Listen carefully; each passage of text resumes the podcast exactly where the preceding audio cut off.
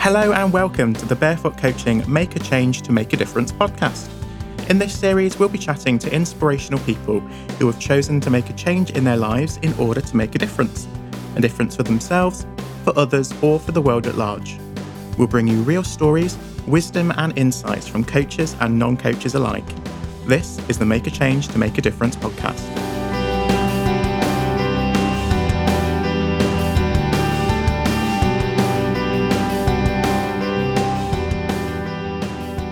Hello. Well, here we are. Welcome to the first episode. It's lovely to have you with us.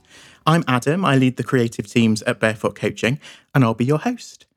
When we were planning this series, there was only one way to kick things off, and that is with my first guest.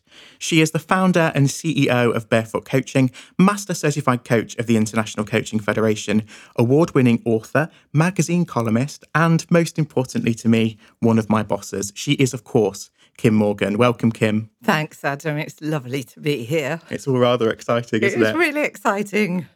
Listeners will have heard in the introduction that this series is all about speaking to people who have made a change in their lives in order to make a difference. That's the theme for our latest flagship coach training program campaign.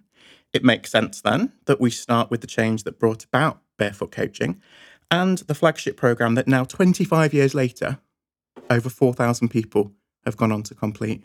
I mean, does that number still surprise you?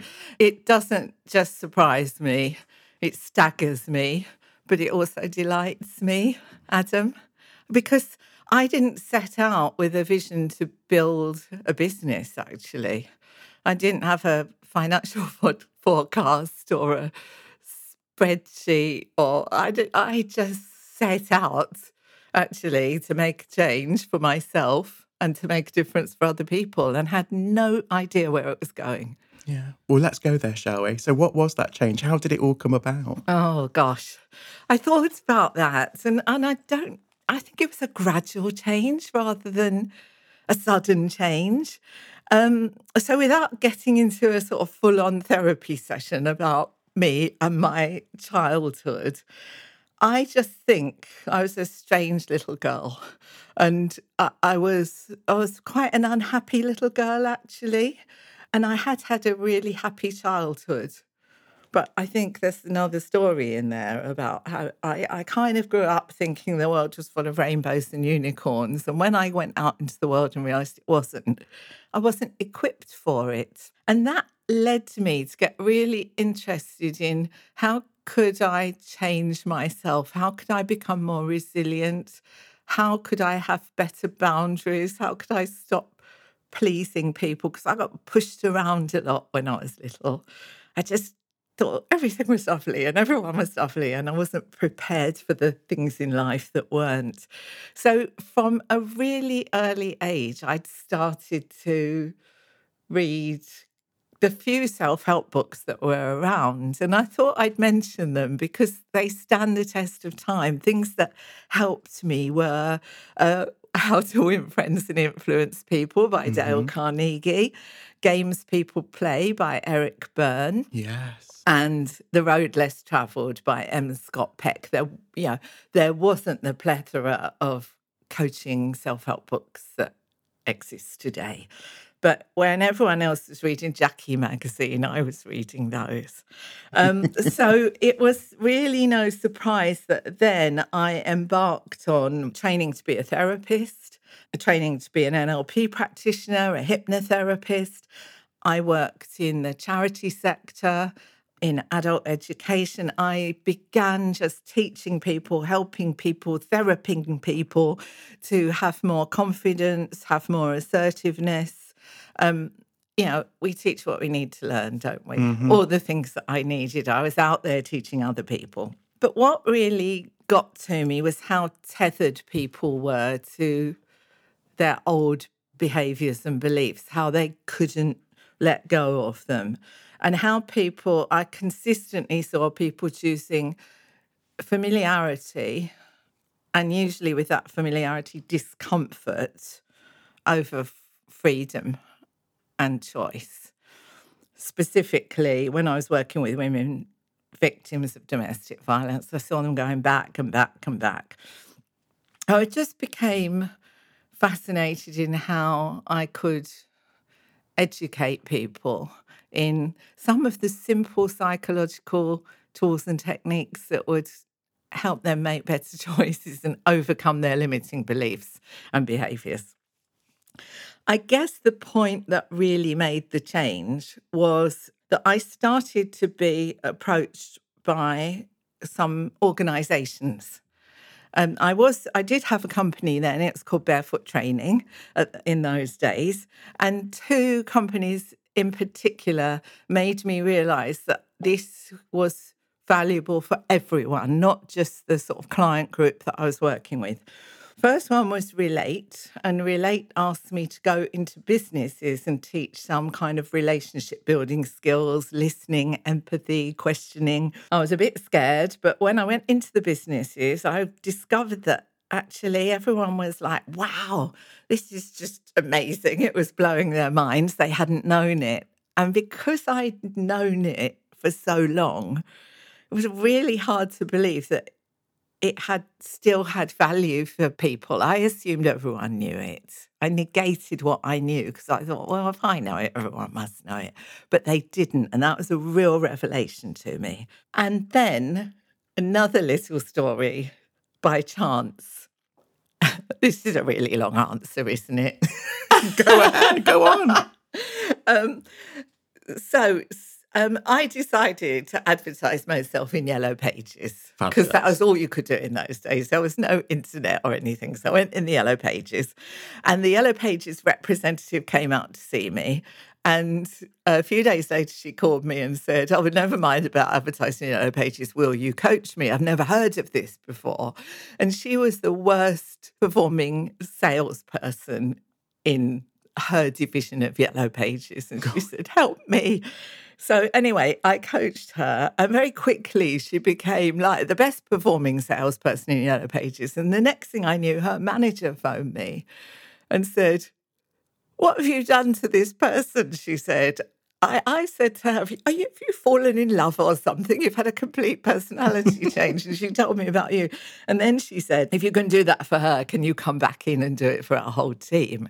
So I was just getting evidence that it was valuable and it wasn't known to people. So in the end, hurrying up this very long answer, I put together all those different approaches, a very eclectic look at all the things that you could do to change yourself and change other people if you're working with other people. Coaching, the word coaching was just starting to appear in our language, come over from the States. I thought, you know what? I think that's what I'm doing.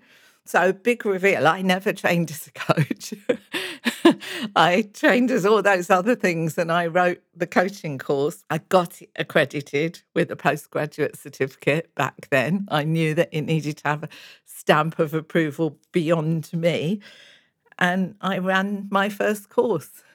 And the people who came on that first course loved it. They told other people, and it has continued to kind of snowball like that. Mm.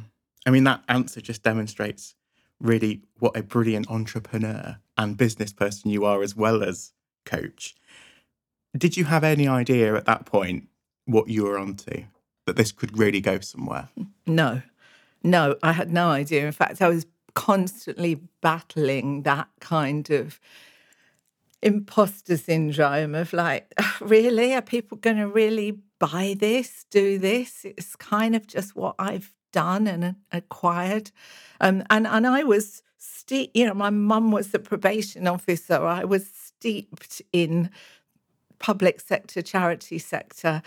I was always creative and I always had lots and lots of ideas. But I'm actually the I have been changed through this process myself because I am now a businesswoman. I love business. I've learned it, and um, didn't imagine that I would ever be in this place. Do you remember when the pinch me moment first came? When you thought, actually, gosh, I've got something here. I don't think I do, Adam. I don't even really properly know if I if it's come? Well, that was going to be my next question. I love what I do. I love the business that I've built, the people who come to us.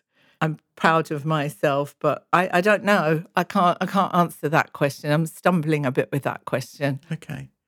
You mentioned your mother, Mm. and you were well reported in lots of interviews that you've done that really there was only one career for you, given the work that your parents did and your upbringing. You've talked in the past about being the playground therapist. I certainly was. Yeah.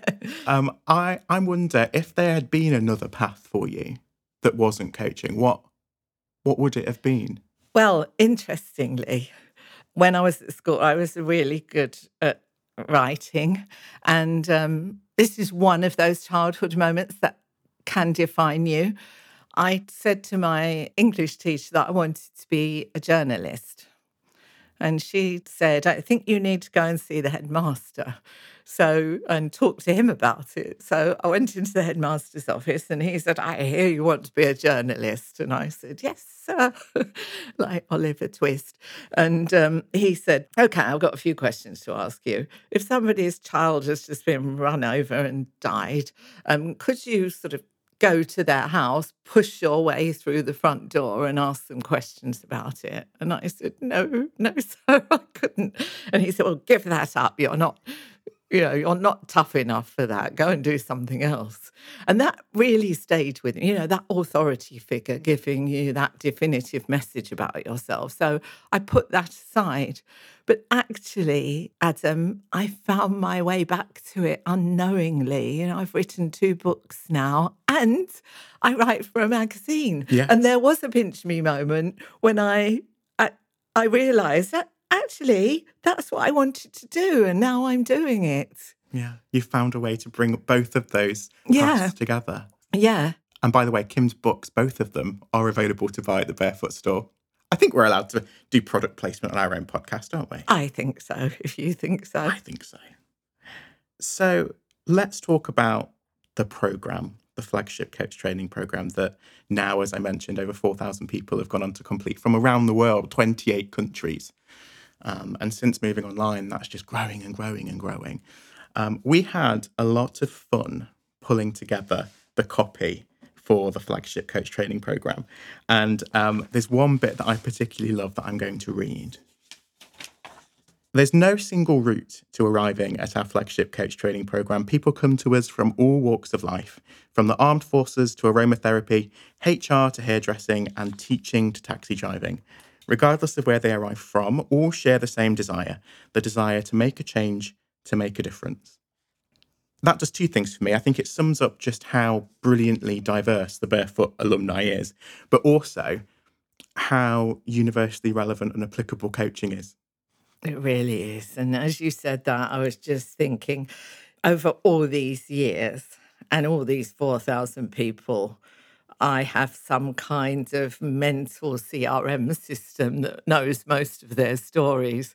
So I was just thinking, we've had phenomenal people. I think we've had people from every single profession, walk of life do this program. We've had Olympic athletes, coaches, we've had international sports people, medics, surgeons, people from the armed forces, police. We've had an Arctic explorer. We've had married couples come on the program together. Um, teachers, CEOs, therapists, HR people, leaders, managers, entrepreneurs, lawyers. Just incredible diversity of people. And then they've all gone on to do different things too. Yeah, and, and I'm I'm so proud. We're sitting here now in the Barefoot Library Room, we call it, um, and there is a bookshelf here dedicated to the books that barefooters have written, and they're writing more and more. People, some people have built massive businesses as a result of coming on the program, bigger bigger than Barefoot. Some people have got startup funding, got on Google's incubator scheme for new startups. Others have built small businesses just to suit themselves. Um, some have decided not to build a business, to use coaching at home in their life or to become an associate with a coaching company. Some have niched. And we've just about got every niche you can think of as well. People have niched to coach people who want to have a baby by surrogacy, that level of niche in grief coaching, neurodiversity, divorce, that people have decided not to niche as well and just be a jobbing coach. And the things they've gone on to do just fill my heart with pride, actually. Not just the postgraduate certificate, but then master's degrees, PhDs. They've made friendships for life. They've built business partnerships together with people they met on the course. They've had babies they didn't know they were going to have. They've got divorced. Uh, they've had all sorts of new starts, new lives. Loads of them have bought camper vans.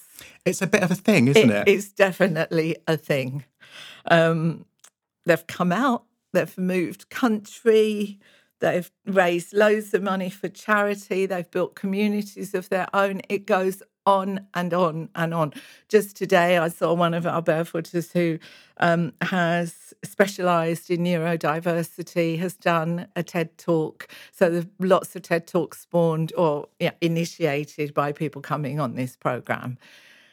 It's wonderful. And when we talk about making a change to make a difference, this is what we're talking about we're talking about people coming to make that change in their career path and making a difference to themselves in doing it. But the difference that they make out there to the world is phenomenal. It absolutely is.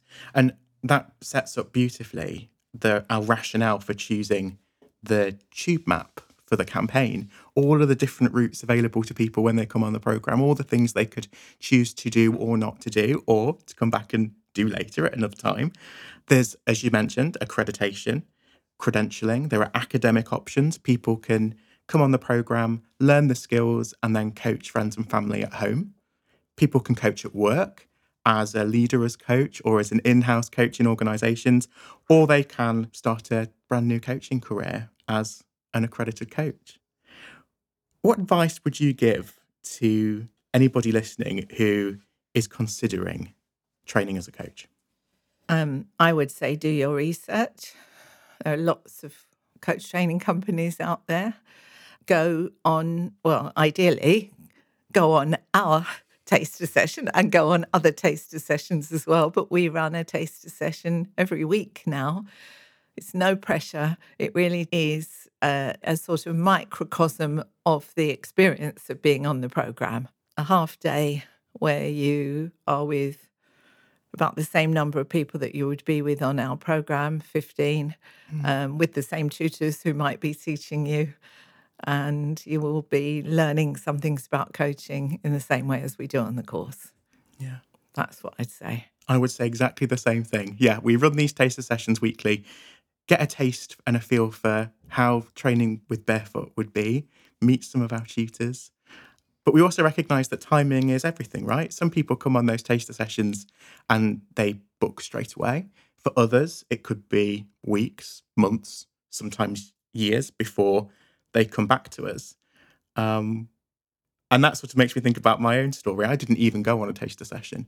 For me, it was always going to be barefoot. Um, and I I dilly dallied a bit. I sort of dipped in and out. I'd sent an email.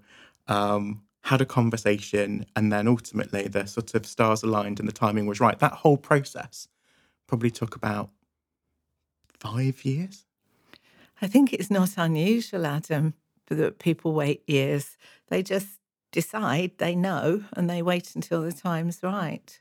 How did you know about this if you didn't come on a taster session? Well, I'd it's interesting because it's a similar story to lots of other organizations. My first experience of barefoot was through the coaching cards somebody in our office. I worked for a big corporate in Nottingham. Um, you'd done some work there, and as a result, we had some coaching cards, everyday coaching cards, managers coaching cards, teams cards. Um, and I picked them up and I looked at the back and thought, oh gosh, this is interesting. Barefoot coaching, what's this all about? Um, and then slowly, as Barefoot in the most gorgeous way infiltrated that organization because, you know, everybody fell in love with their ethos and that, and you, of course, as well, um, more and more people in my peer network went on the program and qualified. And some of them stayed and used it, and others went and set up their own business. And I thought, well, I want a piece of that as well. My only regret is that I, I didn't do it sooner. But you're here now. I'm here now. So it worked out okay in the end. Yeah, it certainly did. It did for me. Hi, Kim. Hi, Adam. You know, I was thinking, there really is no single route to arriving at the Barefoot Coach Training Programme, is there? No, there isn't. People come from all walks of life, from the armed forces to aromatherapy, HR to hairdressing, and teaching to taxi driving. But regardless of where they arrive from, they all share the same desire, and that is to make a change, to make a difference. Mm, yeah, absolutely. So, whether people listening want to coach friends and family, coach at work, or in a new career as an accredited coach, when it comes to coach training, no two journeys are the same. You can find out where the Barefoot Line could take you by visiting barefootcoaching.co.uk. So many people who go on the programme become real staunch supporters of Barefoot. They they fall in love, and I've got a couple of um, Trustpilot reviews to read to you. There were literally hundreds. It was so hard to to try and find two that really sort of sum up the Barefoot experience. The first is by Alicia Penfield, and it says the Barefoot coaching course literally changed my life. So now, as a coach, I can help change other people's lives. This is not just a course, it's like being welcomed into a new family. The second is by Sarah Klein, and it says, It's easy to say that the course was a life changing experience, but actually harder to describe why. Maybe because some of the people I met will be lifelong friends and colleagues, maybe because the personal development and learning that was furthered there goes on to this day, maybe because it enabled me to use all the experience and skills I have to do work that is meaningful purposeful, and truly transformative for others. What does that do to you, Kim, listening to those words? It makes me really proud and happy. It continues to. I never stop pinching myself about those reviews. We hear life changing so much that we could become blase. But actually, it sort of made me think, Adam, that there is science behind this course. There's academic rigor behind this course that's not visible. And one of the key aspects of that is in my quest to understand how change happens. You know, when people just live with condi- you know conditions and behaviors and beliefs that are holding them back what does it take for them to change? That was my question actually. And uh, from adult learning theory i found something that really changed my understanding of that. Um, and it's the work of somebody called Mezirow and he looked at a piece of research about elements which give rise to transformational learning and he came up with four things. And, and these are threaded through the course content invisibly, actually. Sometimes it's a disorienting dilemma. All of a sudden, you get a medical diagnosis, someone saying to you, if you don't change your eating habits or smoking or drinking, there's going to be trouble ahead.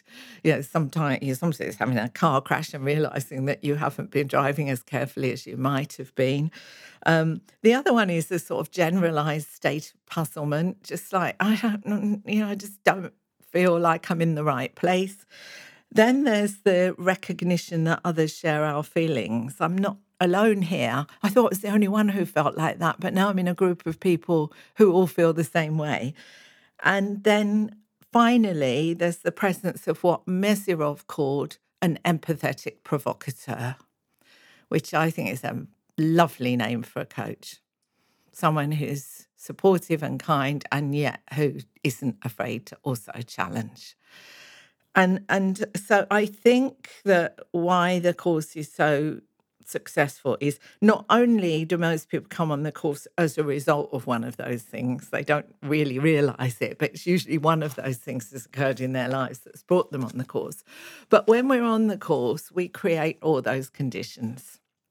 They're in a group of like minded people. They recognize others share their feelings. There's the two lead tutors at the front, all the coaches who are empathetically provoking them all the time. And then we will, you know, we will create those states of managed states of puzzlement and disorienting dilemmas through the questions that we ask and the exercises that we do. So think it, that there is a lot of structure and thought behind what is a very um, apparently easeful experience. And I, I think it's that. And, and it's, it's also a very felt experience rather than a taught experience. I always used to say when I taught the course, and I just discovered that this comes from the Matrix. I couldn't remember where it was from, but knowing the path is not the same as walking the path. So we, we get people walking that path of being a coach from day one. I think it's all that. And in addition to that, I think we damn well care. Yeah. And I think it's all of those things that creates the sense of community that there is about barefoot, the barefoot alumni. I mean, the fact that people refer to themselves as barefooters is quite telling, isn't it? Yeah. And they keep coming back to us. You know, people who go on to the course will then pick up the phone to us from their organisation and invite us to do work with them in their organisations. When they move organisations, they pick up the phone again. And you always amaze me because we joke that your mind is like a Rolodex. We only have to say someone's name and you know when they did the course, who they did the course with, the venue, and all the details. And it's that, as you say, it's that level of care that what their cat's name is. yes. yeah. Yeah, absolutely. So that leads me on nicely then to um to talk a bit more about you. So by virtue of your own success, you're now known by people.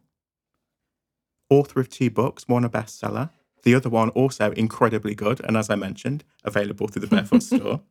I've seen firsthand how people behave around you. You're someone that they look up to, they want to be noticed by you. I've seen people queue up at the end of events to get their sort of two minutes one on one time with you. How easily does that side of the job sit with who you are as Kim Morgan, the person? Um, not well. Not well. I'm I'm fine on stage, um, just doing my thing, uh, but I really, really am intensely uncomfortable about the sort of fame, mini fame. Yeah, I don't feel at all comfortable. I don't feel that I deserve it.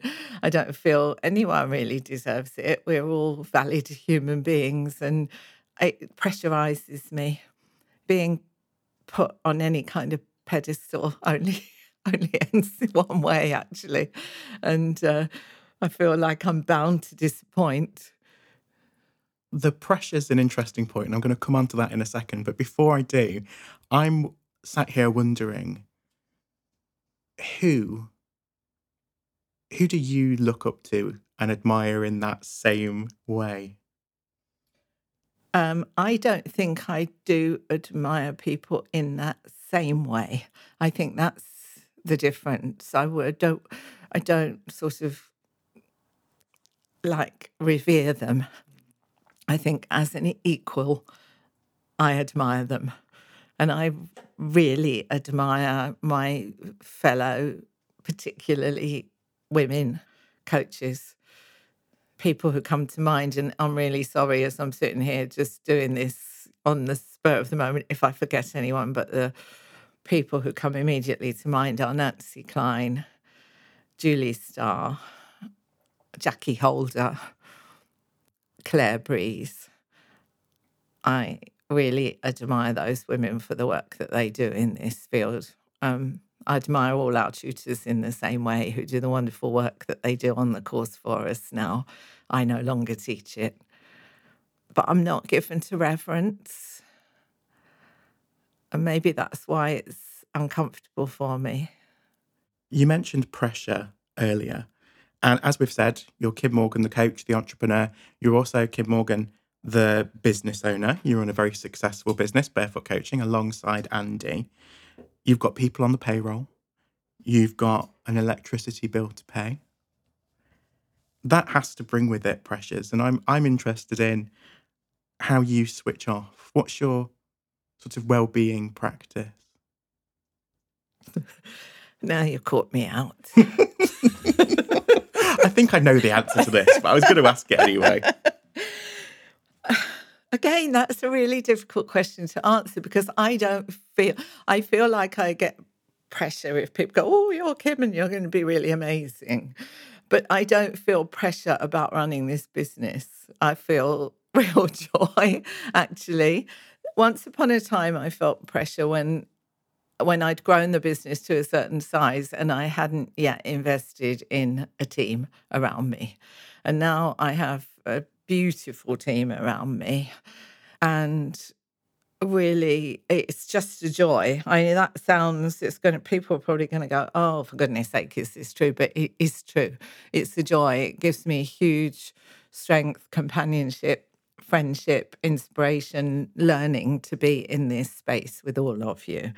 So I don't I don't feel pressure and I don't yeah, I, I was remembering something that one of our tutors, Pete Mosley, once said. Um, and he said that whatever happens, he's sort of like a cork bobs along on the surface of the water. And I think I am blessed with that irrepressible tendency to be happy. So I do all the normal things that everybody does to relax, but um, that I don't have any specific well-being practice. I think if I, I think I'm more scared of retiring and wondering what I would do without this community than I care to confess, although I've just confessed that on a podcast. Thanks, Kim. So, believe it or not, we are coming towards the end, and um, and I'm gonna I'm gonna ask a really obvious question next, but I'm interested in the answer. Favorite coaching tool or question? you know what my answer will be. I think I do. Favorite coaching tool, hands down, is technique called vision chairs. And very quickly, for those of you who don't know, Vision Chairs is about increasing your motivation to change by creating two potential futures. One, if everything stays the same, and the other one, if you get what you want. And then you work backwards from that place to see what you needed to do to get it. Um, you mentioned the coaching cards earlier. And actually, I came up with the idea of coaching cards, of the coaching cards by doing that technique.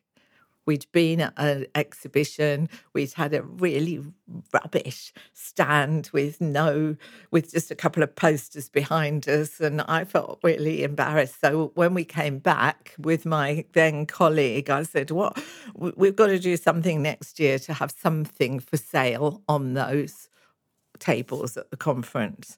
And we together did that vision chairs exercise. And before we knew it, we just brought to life all these colourful little packs of cards that were not too expensive, that had coaching questions in.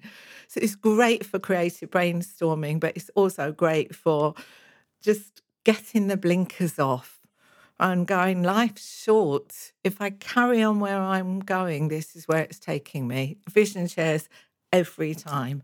I love it, Kim. Yeah, it's one of my favorites as well. There's something about presupposing success and eliciting a really positive state in somebody that just does something to your thinking. It just allows you to think so much more broadly and creatively. And suddenly all these options and avenues are open to you that perhaps weren't before.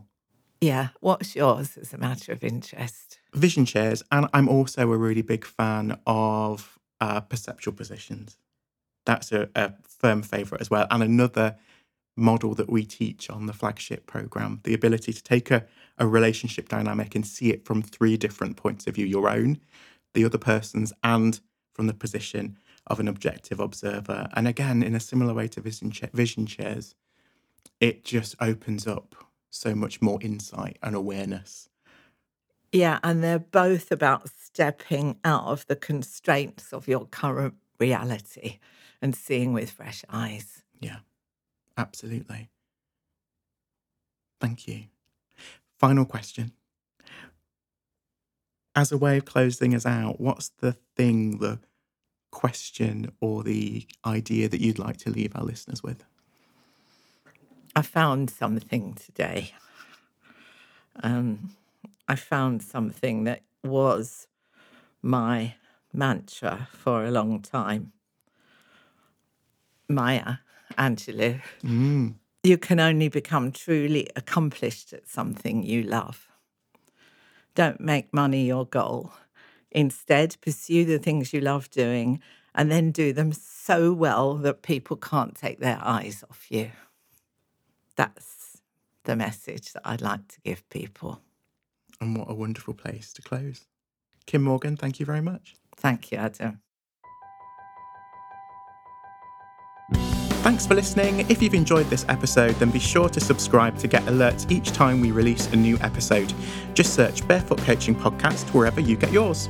Oh, and if you aren't already following us on social media, then do just search for Barefoot Coaching.